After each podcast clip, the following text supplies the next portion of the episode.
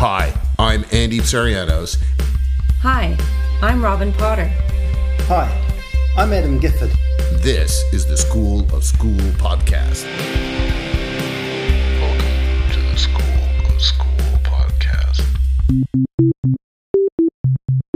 Welcome back. It's another episode of the School of School post 150 episodes, second in the UK podcast. How are we doing, Andy and Robin? We good? Wow, what an intro.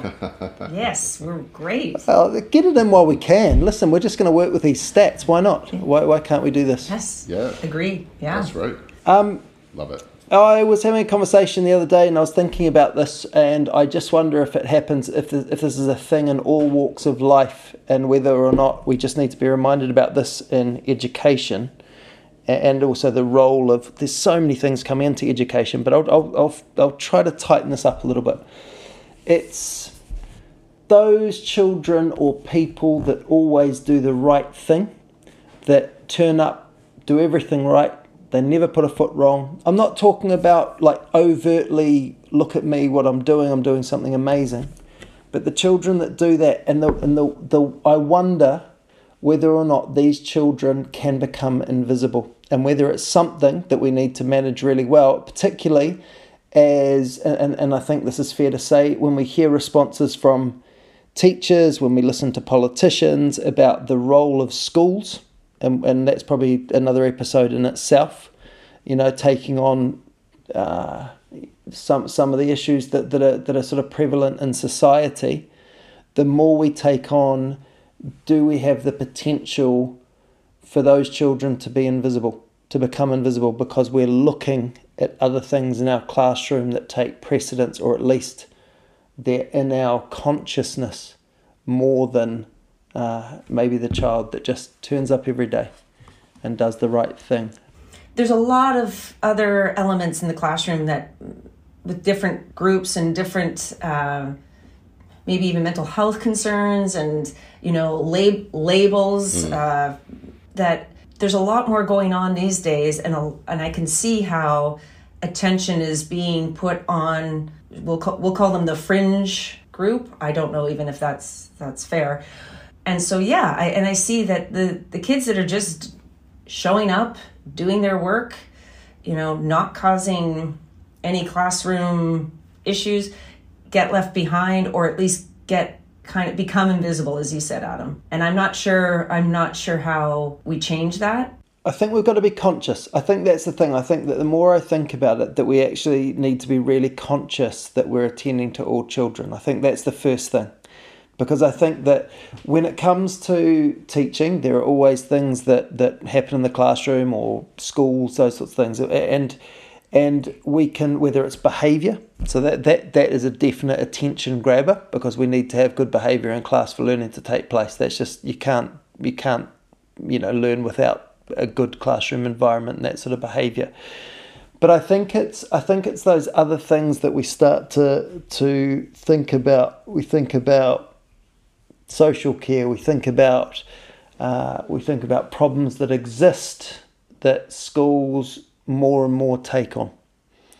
And I think that if we're not careful, when, when particularly those teachers that may not have the experience to attend to lots of different things because they're still learning their trade, then I think that just being mindful and asking yourself, when's the last time I had a conversation with that child? When's the last time I learned something new about that child? When's the last time, you know, I can talk about what they've done in a lesson? And I think that if we look around the classroom and see that, that we can't answer those questions, we've got to do something about it. But sometimes that's hard. I, I just think the more that, you know, and we come up to an election cycle, you hear that there's perhaps more that needs to be done in schools, mm-hmm. uh, and that worries me. Look at the the landscape of being a teacher for a minute, right? So in a classroom, you've got those who clearly need attention. So let's say uh, the struggling learners. At some point, you need to make a decision and say, okay, those these guys are struggling. I need to attend to this, right? Uh, so that draws you towards them. And then the other thing that's likely to draw your attention is is those who've already finished. Like I give those guys something and they're done. So I need to I need to address that because if I don't, then you know they're you know it could be a waste of time, right? Or in your mind, you're thinking, you know, uh, my job is to keep everyone percolating all the time, and those in the middle, right, who are doing what you want them to do and are working at the sort of pace that you expect them to, you're almost going to pay less attention to them because they don't need anything, right? So that's at, at the heart, the problem starts like this, I think, you know, and I, and you could see there's some logic behind that, but then of course now you you take on what what Robin's factored in, which is like, okay, well, it's the landscape isn't that simple anymore. Now you've got people who are like, uh, you know, there's behavioral problems. There are you know requirements that particular pupils are requesting because of the way they identify or whatever the case may be. And there's all these other things that you now all of a sudden the landscape has become much more complicated. And everybody wants to do a good job. No one wants to offend anybody. Let's work on that assumption. Nobody's trying to offend anybody. No one's trying to do a horrible job. But all of a sudden it's that much more complicated so what do you do? You know, I heard a parent say the other day. Uh, this is somebody that I know. They said, you know, hey, my my kid, I know my kid's troublesome. I know my kid is disruptive in class. I know that, but you know, I'm a single parent and I'm doing the best that I can. But now the school's told me that they don't want my son to go on the school trip because he's too disruptive. Okay, wait a minute now. Hold on. Is what do you guys think of that? Mm. Yeah, that's a I, that's a that's a tough. Oh, one. you're throwing us some some meaty stuff here because on the one side, you know, if I'm if I'm that parent, it would be heartbreaking to think that my child couldn't participate in something like that. On the flip side, from the school's perspective, the trip is going to be probably much easier without having to focus on the one child that's got the behavioral issues. But does that mean are they able to say? Okay, you're not allowed to come, but you are. I mean, that's where does that start? Yeah, and I, I think for me, you, you obviously there's so many times, countless number of times on this podcast that we're in the relationships game, right? So I think that what it always comes down to is what do you know about the child and how can you make it work? Because ultimately, what you it's it's not about that single trip. It's about saying, can this child you know be in school and learn without without being disruptive full stop or just uh, but but without this you know you can have the stick side of it but ultimately that self-regulation to say this is the context in which I'm in at the moment this is what I need to do to it. And I think that's the difficulty is that with with all of these whether it's the child that does everything really well and, and I'm probably guilty of exacerbating that look at the children that need the challenge, look at the children that need the support, because obviously there's some training sessions where I'm like, and if children are learning, leave them alone. But that doesn't mean that you don't get to know those children.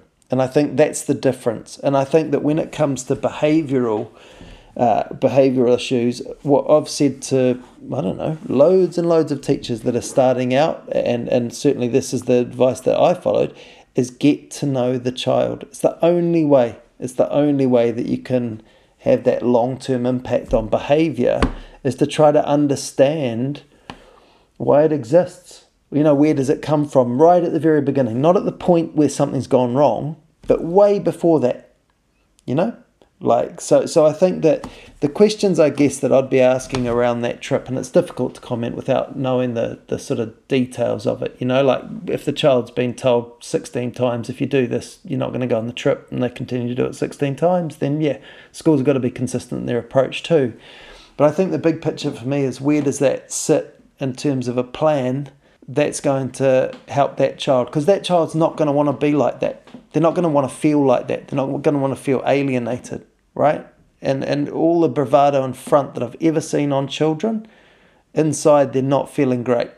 And given the choice, they don't want to be. They don't want to be like that. They don't want to feel like that.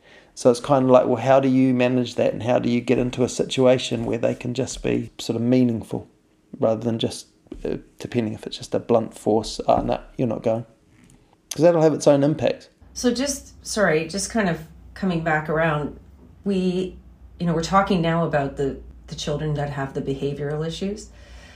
What about going back to and what about that group that just are there showing up every day doing what they're supposed to do. What you got to understand is is that the tension to address the fringe is so immense all the time, right? It this is, kid's got yeah. behavioral issues. This person needs my attention for this reason. This person is falling behind. This person finished what we were supposed to do today last year. You know, like those things. They all they all dragging you towards like I need to pay attention to this situation, right? It's, and and the the quiet majority in the middle are the ones that well look, I think you can I think you can address it. I think what Adam said is very wise, you know. You you need to say to yourself, no matter what happens, I need to, you know, bare minimum, I need to do this this this this this this for every child. Right? So that's your starting point and then whatever is left over over and above that, then I will address all these other issues is is a is a way that you can approach it. But that requires a tremendous amount of discipline, and it's very easy to be steered away from that in a day to day situation. You can make whatever plans you like at the beginning of the year, Right. Right? But you still have to face what's going on in the classroom every day. Yeah, I- and I th- I'm sure that both of you could think of stories in the classroom, you know, where the behavior was really out of control. Uh, I certainly have. I have a friend who's a t- who's a teacher who's last year uh, with a 12 year old girl in her class, and she's been teaching for over 20 years, and she said she's never experienced anything like it. And this child took up all of her time. How do you rein that in? How do you how do you go back to focusing on the students that are just doing their their job Yeah, and I've made those decisions. So it's not like I sit here and go, "Oh yeah, Andy, that's you know like the the trip not being done." I've done that. I've stopped children from going on trips. I've done. I've imposed plenty of sanctions in my time. No, no question about that.